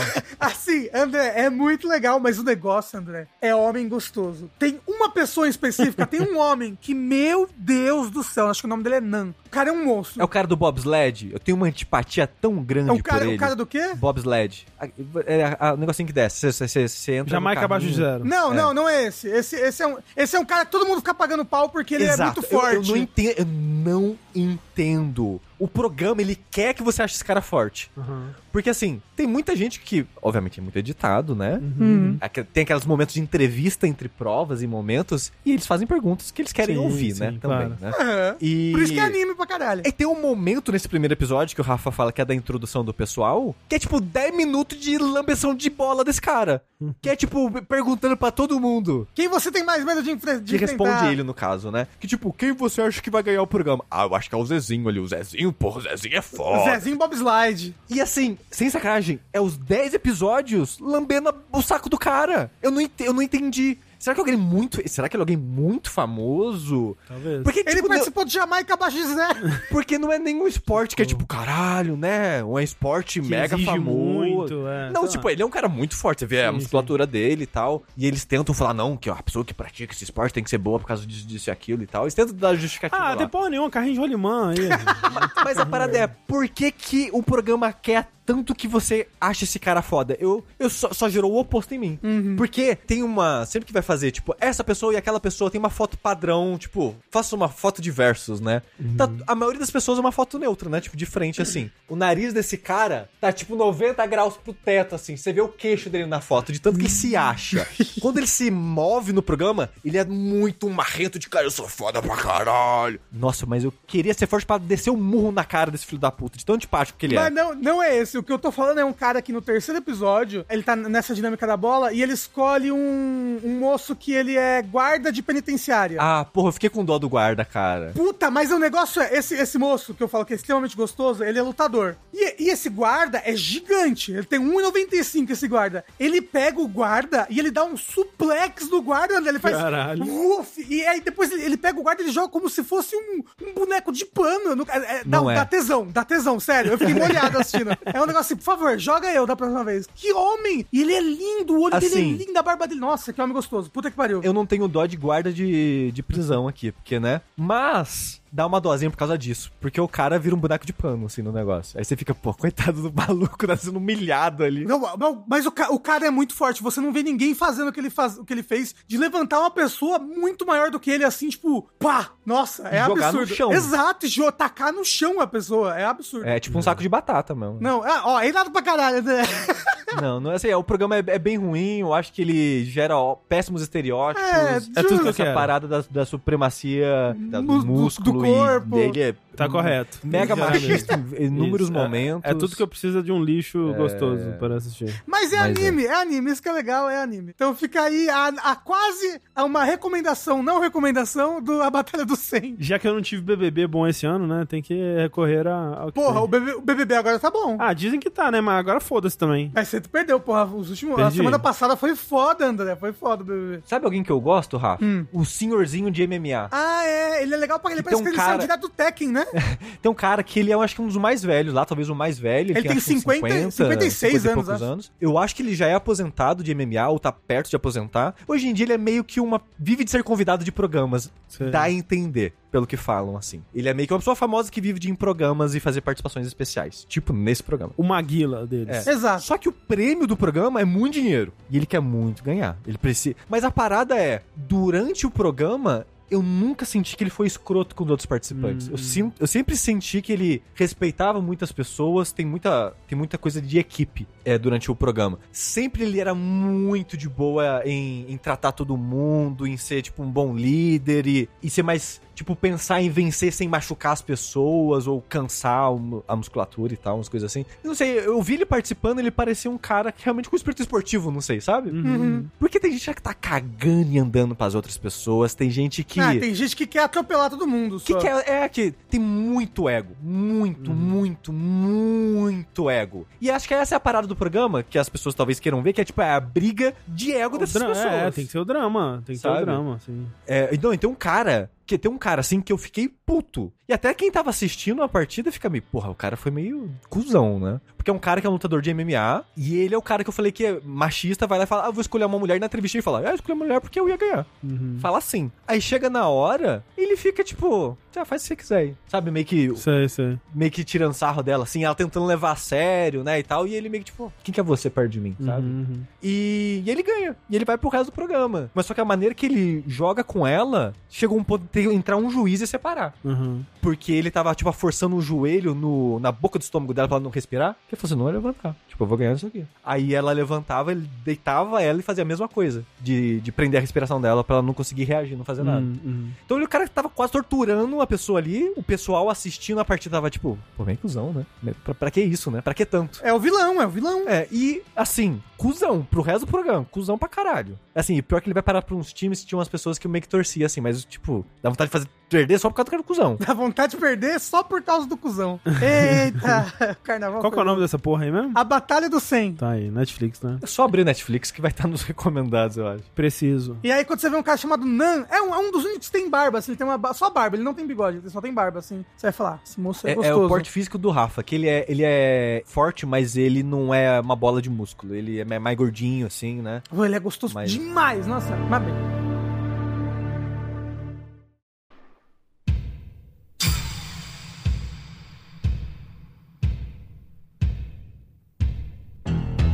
Rafa, ele queria fazer uma mini recomendação, acabou que foi uma recomendação normal aqui, porque eu falei muito, eu peço perdão, eu sei que eu, eu que estendi isso aqui. Eu- ah, quem diria, eu teria opinião sobre pessoas musculosas. Eu queria, nenhuma recomendação, só queria trazer brevemente aqui que eu assisti recentemente o filme They Live You, Eles Vivem, que é um filme que o Tengu falou, se eu não me engano, no ano passado no Fora da Caixa. Eu acho que tem mais tempo, hein? Se Será? pá, tem mais tempo. Eu diria 2021, assim. É, talvez. É, enfim. Mas, É. eu, mas eu falei um desses anos aí. É. Enfim, falei, por que não? Né? É um filme que eu tô com vontade de ver faz tempo. Desde que o Tengu falou, eu tava curioso pra ver o filme. E, enfim, vi o filme. Baseado naquele jogo DMC Devil May Cry, né? Exato. Isso. Mais uma adaptação de sucesso aí. É, mas só falando rapidamente aqui a premissa do filme, ele é um filme dirigido pelo John Carpenter, né? O diretor aí de Halloween, A coisa, The a Thing. coisa é que é Enigma de Outro Mundo. Enigma- Exato, Enigma de Outro Mundo, que é maravilhoso, um dos melhores filmes de terror, na minha opinião, já feito. Correto. É um diretor clássico de filmes aí, que tá nativo até hoje, de certa forma. E é um filme Que gosta de videogame. que gosta de videogame, exato. É. E participa, às vezes, do- dos melhores do ano do Giant Bomb, né? É verdade. Com textinho, né? Escrevendo os Uhum. jogos favoritos dele e tal. Mas é um filme baseado num, num conto, né, Tengu? Que é. Alguma hora do dia, não é o conto? O nome do conto? Esqueci o nome agora. Eu não me lembro agora, eu pesquisei sobre isso na época que eu falei aqui no, no podcast, mas eu acabei esquecendo já. É tipo alguma coisa 8 da manhã, meio-dia. É, uma Eu lembro que tem alguma coisa de hora do dia, É, assim. sim, sim, sim. É, mas de qualquer forma, é um baseado num conto que a premissa é basicamente a seguinte: tem alienígena na Terra se passando por humanos e controlando a humanidade por detrás dos Ah, panos. os reptilianos. Mas aí você pensa, ah, é a trama reptiliana. Mas não é, porque o filme é uma grande analogia basicamente ao comunismo. Ah, não só ao comunismo, mas à guerra de classes, no, no modo geral. Uhum. É um, é um filme anticomunista, então? Não, na verdade, na verdade não. Eu diria que é um filme, assim, do meu ponto de vista, eu posso estar errado aqui, pode vir, sei lá, o João Carvalho aqui me corrigir, mas eu sinto que é um filme mais pra comunista, fazendo crítica. É, ele é anti- bem anticapitalista, assim. É, é, eu acho que é mais anticapitalista. Isso. Acho que mais É. do que comunista, ele é mais anticapitalista. Que é um passinho ali já, pouco. É, é. Exato. E é muito louco que esse filme ele saiu em 88. Uhum. Então ele começou a ser produzido, vamos dizer, um ano antes, pelo menos, 87. Tá certo que é o final da Guerra Fria, tá certo que já não tava mais, né? Os, os ânimos já não estavam mais no, no absurdo, né? A, a União Soviética já tava prestes a abrir uma pizzaria lá, né? Em 91, eu acho, que né, que encerra a União Soviética. É 91, 91. É isso que encerra, inclusive, a União Soviética, quando eles abriram uma pizzaria. Pizzaria, É, é que tem, tem, tem uma parada dessa que, o- que o presidente abriu, sei lá, Pizza Hut. Aí tava, gente, agora tem Pizza Hut, acabou com. É, é, mas Foda-se. Então, a Guerra Fria já não tava mais naquele pique tenso de, de anos anteriores, né? Mas ainda presente, né? O discurso anticomunista, que existe muito forte no resto do mundo todo ainda, é, hoje, até hoje, Tá piorando, na verdade? tava muito forte ainda nos Estados Unidos, né? Que é o filme de produção americana, afinal de contas. E me surpreende muito que esse filme foi produzido e lançado, porque hoje em dia, ver com a visão de hoje em dia, é muito engraçado, porque o filme é claramente uma crítica ao capitalismo. E Mas com- assim, né? a- Até aí, Tropa de Elite é uma crítica à militarização É. da polícia, né? Que, né, o tiro saiu pela culatra. É. Não só pelo público, mas também em, em uma maneira que Ah, o sim, filme sim. ele coloca coisas, né? Vende, Uhum. né, as os ideais e coisas do tipo. Mas, por exemplo, no Day Live começa o filme com o nosso protagonista aí que é atuado pelo Rod Piper. Rowdy Roddy Piper. Exato, né? O lutador de WWE lá. WWE não, né? Na época era, É. devia ser WWF, né? Ainda, mas hoje em dia é WWE. Mudou muitos nomes, na verdade. Tipo, teve vários nomes dessas ligas de promoções de, de luta livre, né? Mas era um lutador de luta livre da época, Sim, sim. né? Já falecido atualmente. Sei que o Corraine gosta muito dele, tem até o Funko Pop dele, né? Verdade, Verdade. verdade. Mas então começa ele andando, vagando a pé pela cidade, assim, andando no meio do- do- dos trilhos de trem, uma parada meio assim. Dorme na rua, né? Nessa, nessa noite que ele chega num- numa cidade muito grande, parece uma, uma capital, assim. Aí ele dorme na rua, então você vê ele, né? Em situação de rua ali e tal. Situação de barril. Situação de barril. Ele, no dia seguinte, chega andando, ainda vagando pela cidade. Ele chega num, num lugar que estão construindo, um, um prédio, uma construção. E fala: Ô, tem um emprego aí? O cara fala: Aqui a gente só contrata. O trabalho aqui é só sindicalizado. Vai falar com o sindicato e ver se se arruma. Eu já. Nossa, trabalho sindicalizado. Aí ele vai lá e consegue. Ele começa a trabalhar. Aí ele vira pro cara, pro, pro capataz, digamos assim, né? Pro cara que cuida da obra e fala: Ah, quando vocês pagam? Ele assa ah, toda quinta-feira. O cara, ah, beleza. Aí ele vai num outro cara que trabalha na construção e fala: Oh, eu tenho. E, e- e ele, tipo, ainda morando na rua. O cara fala, ó, eu tenho um lugar que a gente pode comer e tal. Aí você vê que esse outro cara que aborda ele, os dois são trabalhadores, eles estão trabalhando na obra, o cara já antes dele, que ele acabou de chegar na cidade, né? E são moradores de rua. Hum. Por quê? Porque o salário não paga o suficiente. O cara, que é um amigo dele, que é um personagem que vai seguir pro resto do filme, assim como ele, tava viajando de cidade em cidade pra arrumar trabalho pra mandar pra família o dinheiro, porque ele era casado com um filho, mas na cidade que ele morava já não tinha mais emprego, porque as empresas, Ele era Casado com casado com filho, o eu filho, meu Deus. entendi. casado e com filho. Ah, tá, ufa. Porque eles falam, ah, as fábricas da cidade, a cidade já está sendo desindustrializada, estão fechando, estão acabando os empregos. Eu tive que viajar pra trabalhar e faz um ano que eu não vejo meu filho. Uma coisa meio Detroit, assim. É uma parada meio situação de Detroit, assim. E o protagonista que a gente acompanha fala que é a mesma coisa. Esse amigo dele é o Keith David, né? O- É, isso. Sim. Que é um ator famoso também. De certa forma, famoso. Então, o filme ele já pinta essa situação de que está faltando emprego, estão fechando fábricas, as pessoas estão ganhando menos e mesmo trabalhando não tem onde morar. Coisa, né? Pintar uma situação dessa, porque a gente sempre ouve que quem mora na rua é vagabundo, não trabalha, não faz nada, né? No mínimo curioso. É que coisa curiosa. E com essa construção eu já fiquei, nossa, que coisa, né? E o filme ele, ele segue bastante nisso, né? Do cara, sei lá, tendo que lidar que não tem dinheiro e tendo precisando de suporte pra se alimentar, né? Indo no, no pessoal que distribui comida e tal. Ah, mas isso é folga. O pessoal é muito folgado, fica se aproveitando dos- do, governo. E o pessoal o quê? que gerencia essa parada de distribuir comida, eles também têm uma parada bizarra. Uma- uma- numa igreja que fica ali onde eles distribuem comida, que o cara de curiosidade vai lá, porque ele vê que tem, tipo, sempre passa a polícia perto, o pessoal tá sempre meio assustado, meio prestando atenção assim em volta. Ele fica, o que o pessoal da igreja estão fazendo? Ele vai lá e vê uns óculos, uns ósculos. Resumindo muito o filme, ele vai lá, ele coloca o óculos e ele começa a ver um filme sci-fi dos anos 50. Porque essa que é a ideia. A, É. a temática, a- não a temática, né? Mas a maneira visual que o filme vende, o efeito do óculos, é como se fosse um filme de ficção científica dos anos 50. Fica preto né? e branco, né? Com Uhum. aquele, aquela maquiagem bem. É, e os efeitos especiais bem Sim. pegada da. Tipo, cara, ver, tipo, sei lá, um disco voador assim, que não, um disco voador, mas como se fosse um drone, né, dos alienígenas observando a cidade. É muito um disco voador desses filmes antigos e tal. A, a máscara dos alienígenas é bem dessa pegada, né, dos filmes dos anos 50. Então eu acho que essa é a, é a referência que eles estão indo atrás. Mas aí é muito curioso, porque, tipo, a Thalissa, quando eu falei, ah, vamos ver esse filme, vai falar, ah, aquele filme que tem uns zumbis? Parece porque essa é meio que a visão né? Das pessoas, né? Tipo, ah, é o filme que tem uns zumbis, né? E é você coloca o óculos e vê que tem uns zumbis na sociedade, né? Umas coisas assim. Mas é meio que a pegada narrativa ao contrário, né? As pessoas são os zumbis dos alienígenas. Que os alienígenas estão explorando Uhum. as pessoas. Porque quando você coloca óculos, você vê que todas as propagandas é obedeça, é, seja pacífico. Que, tipo, compra, consuma. Co- né? é, compra, consumo, tenha filhos, é, seja pacífico, esse tipo de coisa. Então, tu, tudo, outdoor, revista, essas coisas que tem mensagens de, de propaganda, né? Quando você coloca o óculos, você vê essas mensagens. E as pessoas que sempre são pessoas em situação que parecem ter mais dinheiro, então você nunca vai ver um, um morador de rua, por exemplo, sendo um alienígena, mas você vai ver um cara que é todo engravatado, com um relógio chique, com um carrão, ah, ele é um alienígena. A pessoa que fala que é o, a pessoa do jornal, ah, é o alienígena, fazendo essa alusão das pessoas que perpetuam o capitalismo, né, coisas do tipo. Então, todo o filme é essa crítica, e eu fico, gente, como, como que as pessoas, o filme foi um filme cult, né, de um- fez um certo sucesso cult uns anos depois. Ele é um clássico cult até hoje, né? É um clássico cult, é.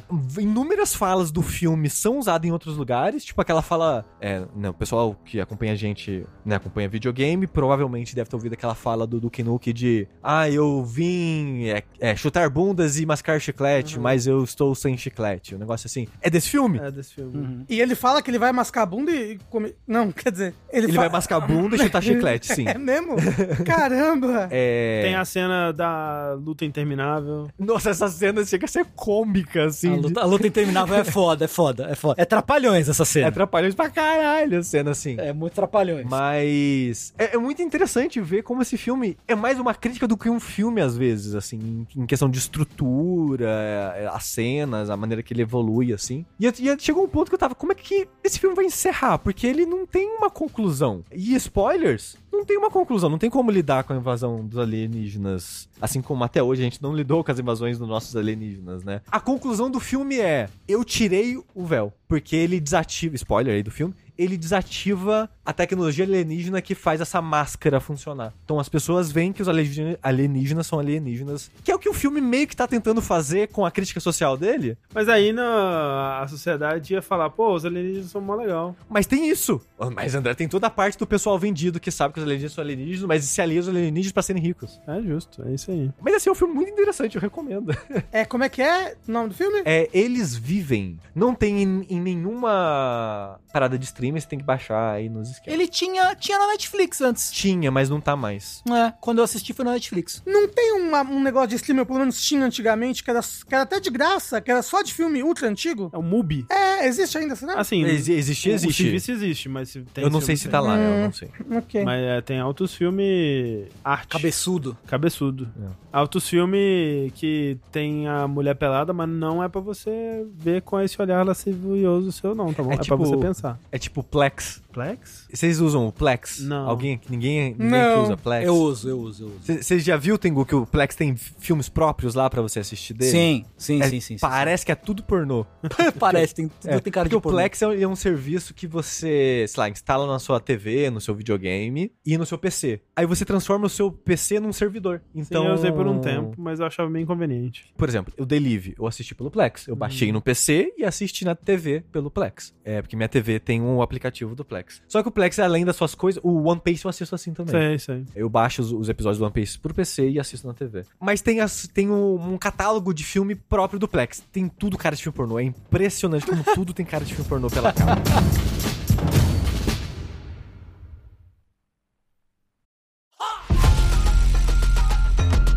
Tengu, você tem mais uma atualização aí. Vamos lá, a segunda atualização do dia é do meu, meu esporte favorito novo, que é o sumô. Na última vez que nós nos encontramos aqui, não tinha começado a temporada de sumô de março, que agora está no seu décimo dia já. Décimo de 14 dias, né? Relembrando o que eu tinha dito, a cada mês ímpar, você tem duas semanas que rola um sumô muito louco, sem parar, sem sair de cima. E agora a gente tá no, quase no fim da temporada de março de sumô. E tá bom pra caralho, assim. Queria dar destaque pra dois lutadores. O primeiro dele é o Agora, que é o brasileiro. Olha aí. O, no- o nome de ringue dele é Agora.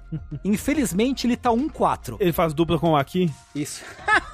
ele tá 1-4, então dificilmente ele vai passar pra próxima categoria, assim. Um 4 significa que ganhou um e perdeu 4, é isso? Isso, isso, isso. Assim, aí você pergunta: Porra, 10 dias de, de sumô, o cara lutou 5 vezes só? Falou é. Porra, 10 dias de sumô, o cara lutou 5 vezes só? E eu falo é, porque as divisões mais baixas, como tem muita gente, Ah, sim. tem que ter mais luta, né? Então, o pessoal das divisões mais baixas luta dia sim, dia não. Hum, via de entendi, regra. entendi. E aí os mais altos, eles têm luta todo dia. E quant- quantas partidas? Quantas partidas por dia passa, Tengu? Uma. Você sabe? Se diz no geral, É de transmitido. Cara, começa às 9 e vai até às 6 da tarde. Então são 8 horas de, de luta. Uau. É, é luta pra caralho, assim. Mas e quanto tempo leva uma luta dessa? Uns 5 minutos? 10 minutos? Dura de 5 segundos a 2 minutos, sei lá, cada uma. Então é muita luta. Eu só É queria ter uma noção, tipo, sei lá, são 30 lutas por dia. Tem o agora, que ele já perdeu 4. Infelizmente o brasileiro está se fudendo. Ele tá na, na primeira divisão mais baixa, né? Que é de Onokuchi. Sei. Mas tem um outro lutador que eu gostei muito de ver, que tá na segunda divisão, de, cima- de, bra-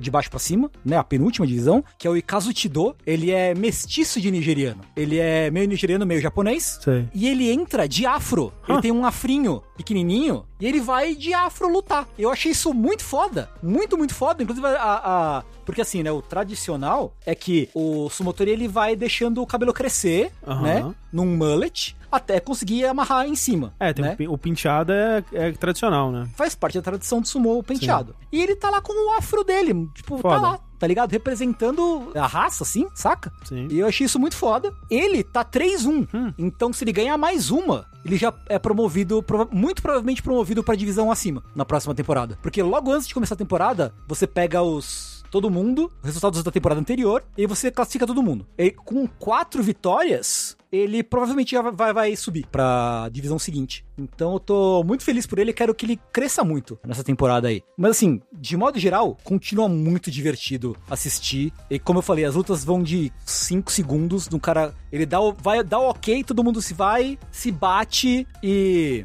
Sai do arena já, foda-se. E não é tipo o melhor de três, é. Saiu, acabou. Não, é eliminatória. Saiu, acabou, você perdeu pelo dia. A, a sua partida do dia foi perdida. E tem as lutas que a galera fica lá, tipo, botando pressão, os dois se agarrados no meio do ringue, ninguém sabe pra onde vai quem, e aquela tensão, e a galera vai batendo palma, tipo, caralho, uh! E aí o juiz vai, caralho, anda, porra! E é bem emocionante. Você tem umas que você não sabe, tipo, o que, que vai acontecer. Tem a galera que é, fica meio que dançando no, no, no ringue. Você vai empurrar o cara, Aí ele vai, vai sair, mas aí ele dá, uma pirueta assim no próprio eixo e pega o outro pelo lado, assim, e eles continuam abraçados.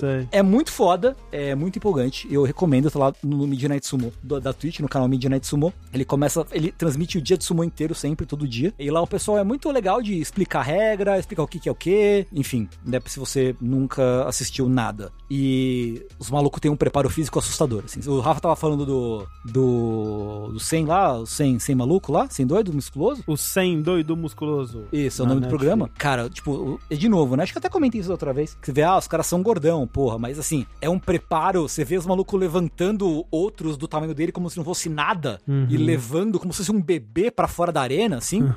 Ou o maluco tomando um tombo caindo de bunda. É assustador a técnica e o preparo físico dos caras. É, é bizarro, bizarro, bizarro, bizarro. É diferente de tudo que eu tinha visto. assim. Foda. Então tá aí, tá no décimo dia, então tem mais quatro dias de competição. Depois daqui é só em maio, tem a próxima temporada. E assim, se você não viu ainda Sumô, cara, entra nessa pirâmide. Vou- deixa eu te piramidar. Tá piramidando o sumô. Deixa eu te piramidar o Sumô, porque, cara, é, é muito da hora. Muito da hora. E Honda é o Mendo Tengu no, no Street 6. Cara, sabe, sabe que eu tô pensando nisso mesmo, assim? Eu criei uma, eu criei uma apreciação genuína pelo Sumô, ao ponto de, tipo, e se eu jogasse de Honda no City 6, assim? Porra, que tal se eu jogar de Honda? É isso.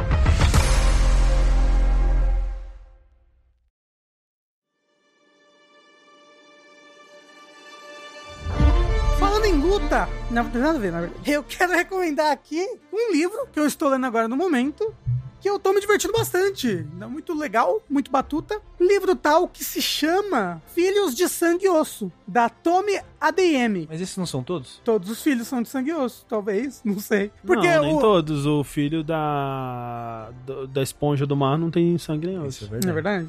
E agora? Refutado. Hum, foi refutado.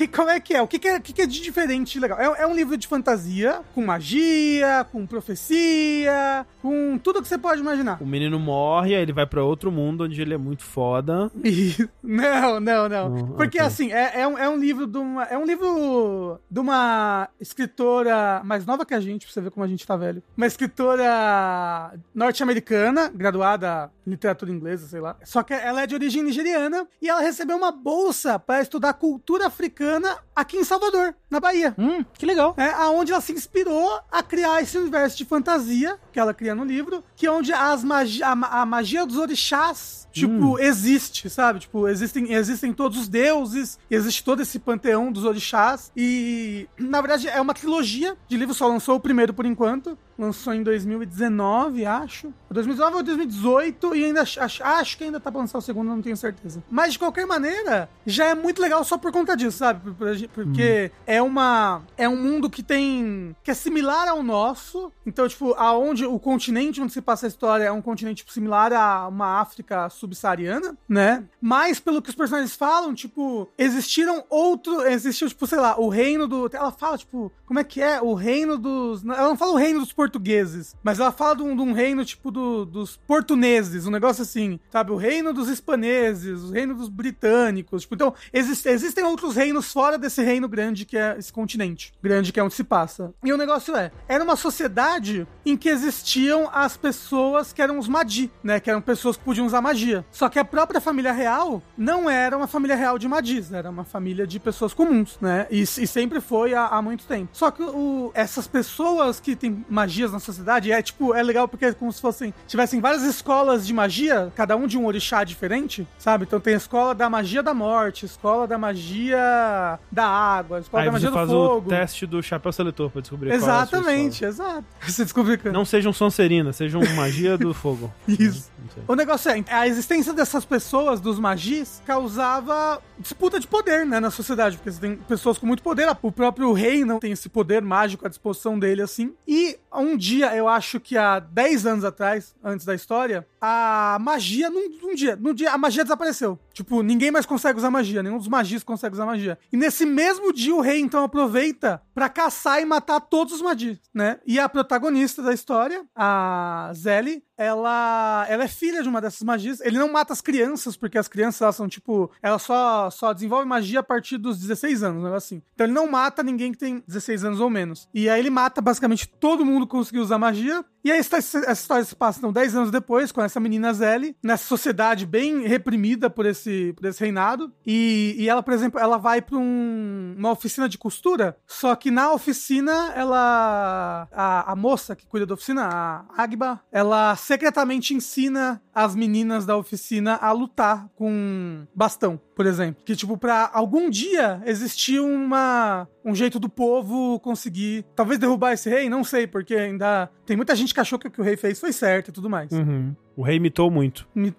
Isso, exatamente. Cravaram 22 na urna. Uhum. Mas o que o rei faz, então, também é aumentar os impostos, é, tipo, impostos específicos pra, tipo, ah, se você tem um filho que é, é, acho que é divinal, um negócio assim, que são os filhos, ah, os que futuramente viriam a ser magias. Então você tem que pagar esse imposto aqui específico, sabe? E ele vai aumentando, aumentando, aumentando esse imposto, ou cobrando mais impostos. Tipo, ah, se você contrata algum divinal, você tem que pagar esse imposto a mais. Então, então ele vai, Ah, peraí. tipo... hum, Ele matou as pessoas que já tinham magia, correto? Exato, os magias. pessoas abaixo de 16 anos ele não matou. Mas aí não deixou um monte de criança que ainda vai ser mágica daqui a um tempo? Então, não, porque naquele dia a magia parou de funcionar. Ah, mas então, ah, pra que, que ele matou as pessoas? Ele aproveitou, né? Porque vai que a magia voltasse também, não sei. Mas então, aí se, vai, se a magia voltar, ainda tem as crianças. Mas eu acho que as crianças iam pegar muito mal com a sociedade ele matar as crianças. Ah, ok. Os adultos, Tá tudo bom. bem. Então, né? eu traço a- onde você traça a linha? No 16 anos? Mas nas crianças, nas crianças, não pode matar criança. Pela criança eu dou minha vida, já falaria Inês Brasil, né? Uhum.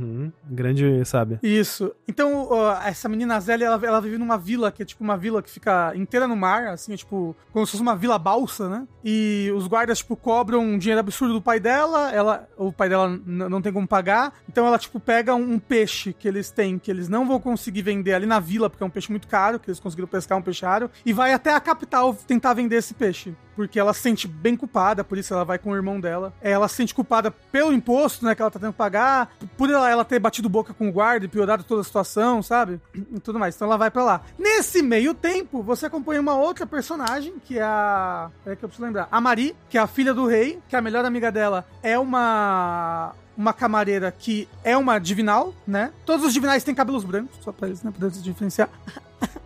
O Rafa está no seu modo divinal, skin divinal. Exato.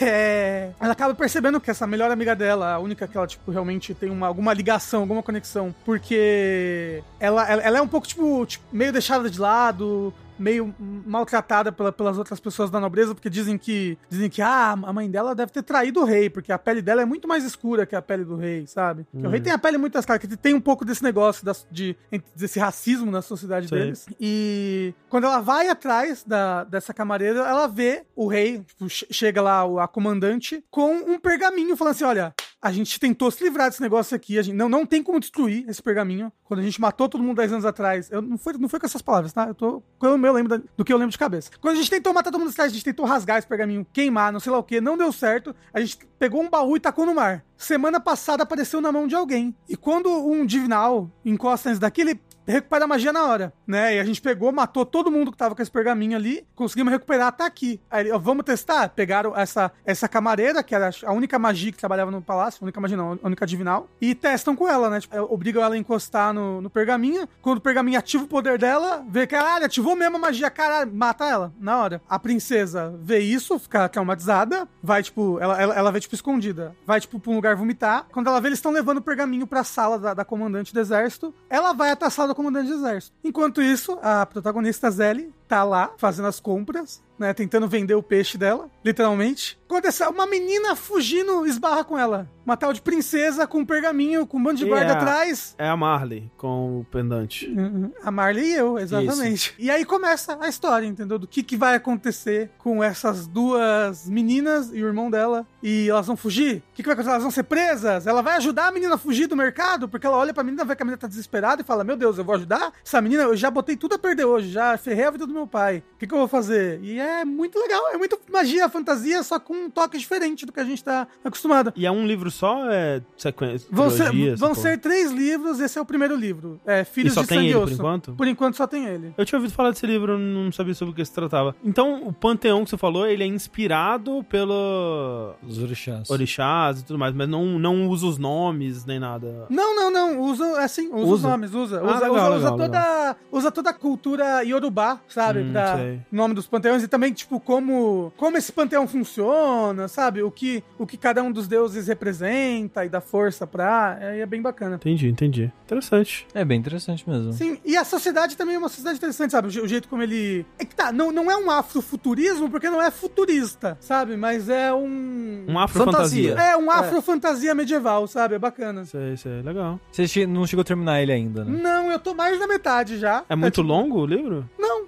não é não. É só eu que tava meio ruim pra ler esses dias e não Entendi, parei de ler entendi. um pouco. Queria ter terminado antes do Fora da Caixa, mas infelizmente não deu. Mas é, é divertido e tá barato o livro, tá tipo 35 reais. Né? Pra um livro. ah, 500 reais o físico, no caso, né? Eu achei. No site da Roku tá bem mais caro, mas eu comprei no Kindle, que é sempre mais baratinho. E na verdade eu tenho os dois. Eu já tinha o físico, que alguém tinha me dado antes de presente. aí eu comprei no Kindle porque eu só leio coisa no Kindle hoje em dia, que é muito mais fácil. Fato, é muito mais fácil. E com isso a gente encerra mais um Fora da Caixa? É isso mesmo? Eu acho que sim. Eu assisti aí Crepúsculo Amanhecer, parte 1. Não vou falar aqui porque não faz muito sentido falar dele avulso, eu acho que ele não era um filme inteiro e eles estenderam pra um filme inteiro. Pra É. lucrar mais uma vez, né? É. Exatamente, é porque eles viram o que o Harry Potter fez, que dividiu o último livro em É. dois, e aí pegou essa mania de dividir o último livro em dois. Aí dividiram o último livro Amanhecer em dois e a... Não, o livro? Pega o livro e na hora de adaptar divide em dois, né? Exato. Pra quem não viu, Amanhecer parte 1 é só a gravidez da Bela. Exato. Você já viu o bebê do... do, do... É, o, o, é, o filme é sobre isso. Não, não, mas digo, ele aparece? Parece.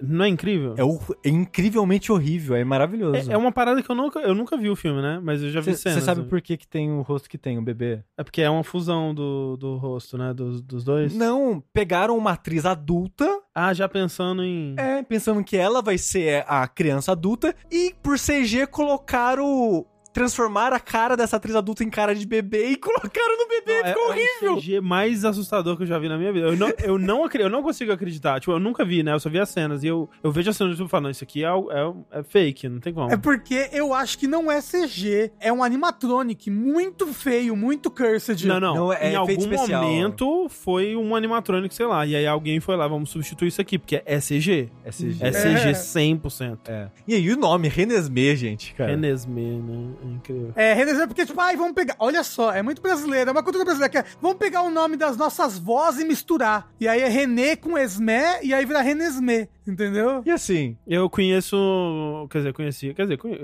não sei se ele tá vivo, né? Mas eu conheço um, um rapaz que chama Alfson, porque o nome do pai é Alfin e a mãe é Sônia. Então, exatamente. foda. Pelo menos ficou Alfson, parece que é um nome que existe, não, sei. não sabe? sei, olha. Eu não acho que Alfson Ó. é um bom nome, não. Mas eu, ó, eu, Não, falando que é bonito, não tô falando isso. eu aposto que tem muita criança hoje em dia, adulto já, né? De nome Renesmee por causa desse livro, viu? Nossa. Deve ter. Se não você que tá ouvindo aí, seu nome for Renesmee, Ou se você conhece uma Renesmee. isso, por favor, avisa. Eu vi Crepúsculo. Mas aí é. você vai guardar pra quando Mas você é, tiver. exato, eu vou guardar pra, pra parte 2. Eu, eu vi mais coisas também, tipo, eu vi o filme do Pinóquio. Ah, do Guilherme Del Toro? É meio que. É bonito, mas pra mim não fez nada. Ah, eu achei, achei bonito e. É isso. Bem, muito bem, muito impressionante, né? Então, essa é a parada. Tecnicamente ele é muito impressionante. Vi o making off depois e, tipo, porra, foda, trampo foda. É. Mas como um filme, assim, eu fiquei meio.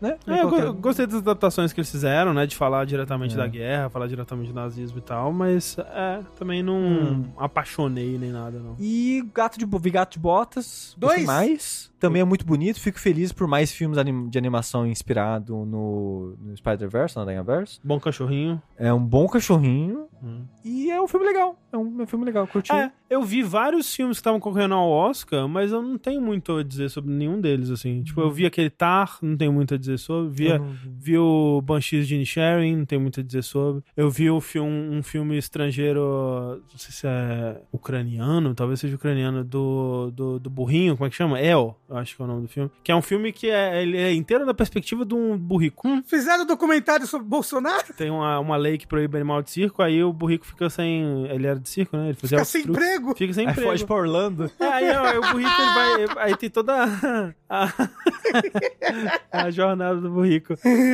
Tra- Numa fazenda, aí ele passeia pela cidade. Só que, tipo assim, é, eu vi esse filme, ok, eu vi, eu vi esse filme agora. Mas assim, parece interessante. Eu quero não, ver assim, esse filme, é, velho. é, chama EO. EO. É, ó, é o interessante. né? Aí você assiste e fala, porra, tá aí um filme. Sem dúvida, um dos filmes que eu já vi. É Pior tipo teve Baby o- Porquinho atrapalhado na cidade. Pior que minha memória é péssima. Tem mais uns dois, três filmes que eu vi aí nessas duas semanas que eu fiquei de cama, mas não lembro agora. Mas acho que é isso. É isso, então. Então, enquanto o burrico não vira presunto, eu sou o André Campos. Pera, presunto do burrico? Ah, né, dá pra comer, um- dá pra Ah, não, um dá, burrico. dá, dá pra comer tudo, né? Inclusive dá pra comer eu, eu aqui, eu, sushi, comestível. Com É um choinhozinho. É. Uhum. Uhum, uhum. Eu sou Rafael Come Sushi. E eu dou intoxicação alimentar. Tchau, tchau, gente. Até a próxima. Tchau! Quando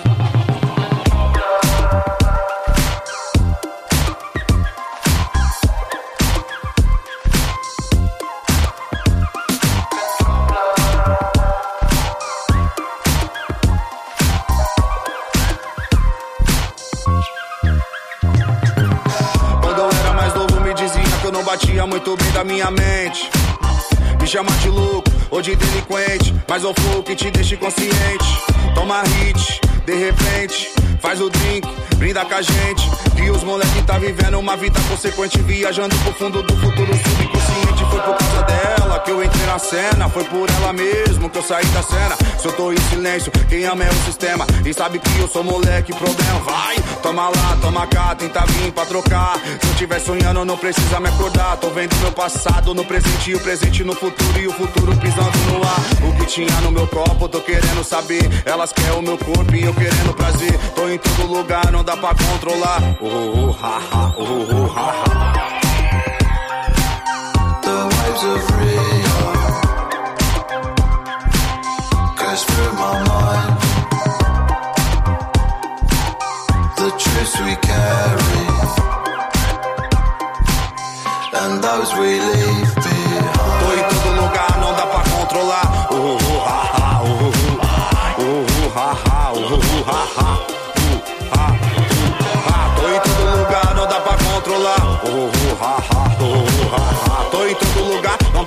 controlar. Oh, oh, oh, ha, ha, oh, oh, oh, ha, oh, ha, oh, ha. Vai.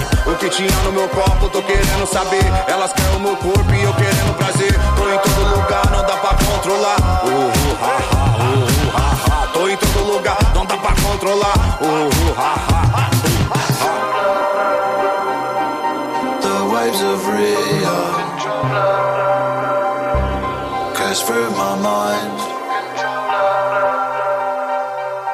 truths we carry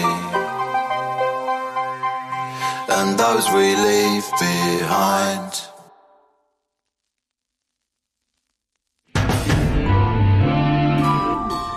Esse podcast foi editado por Yoshi Ohashi.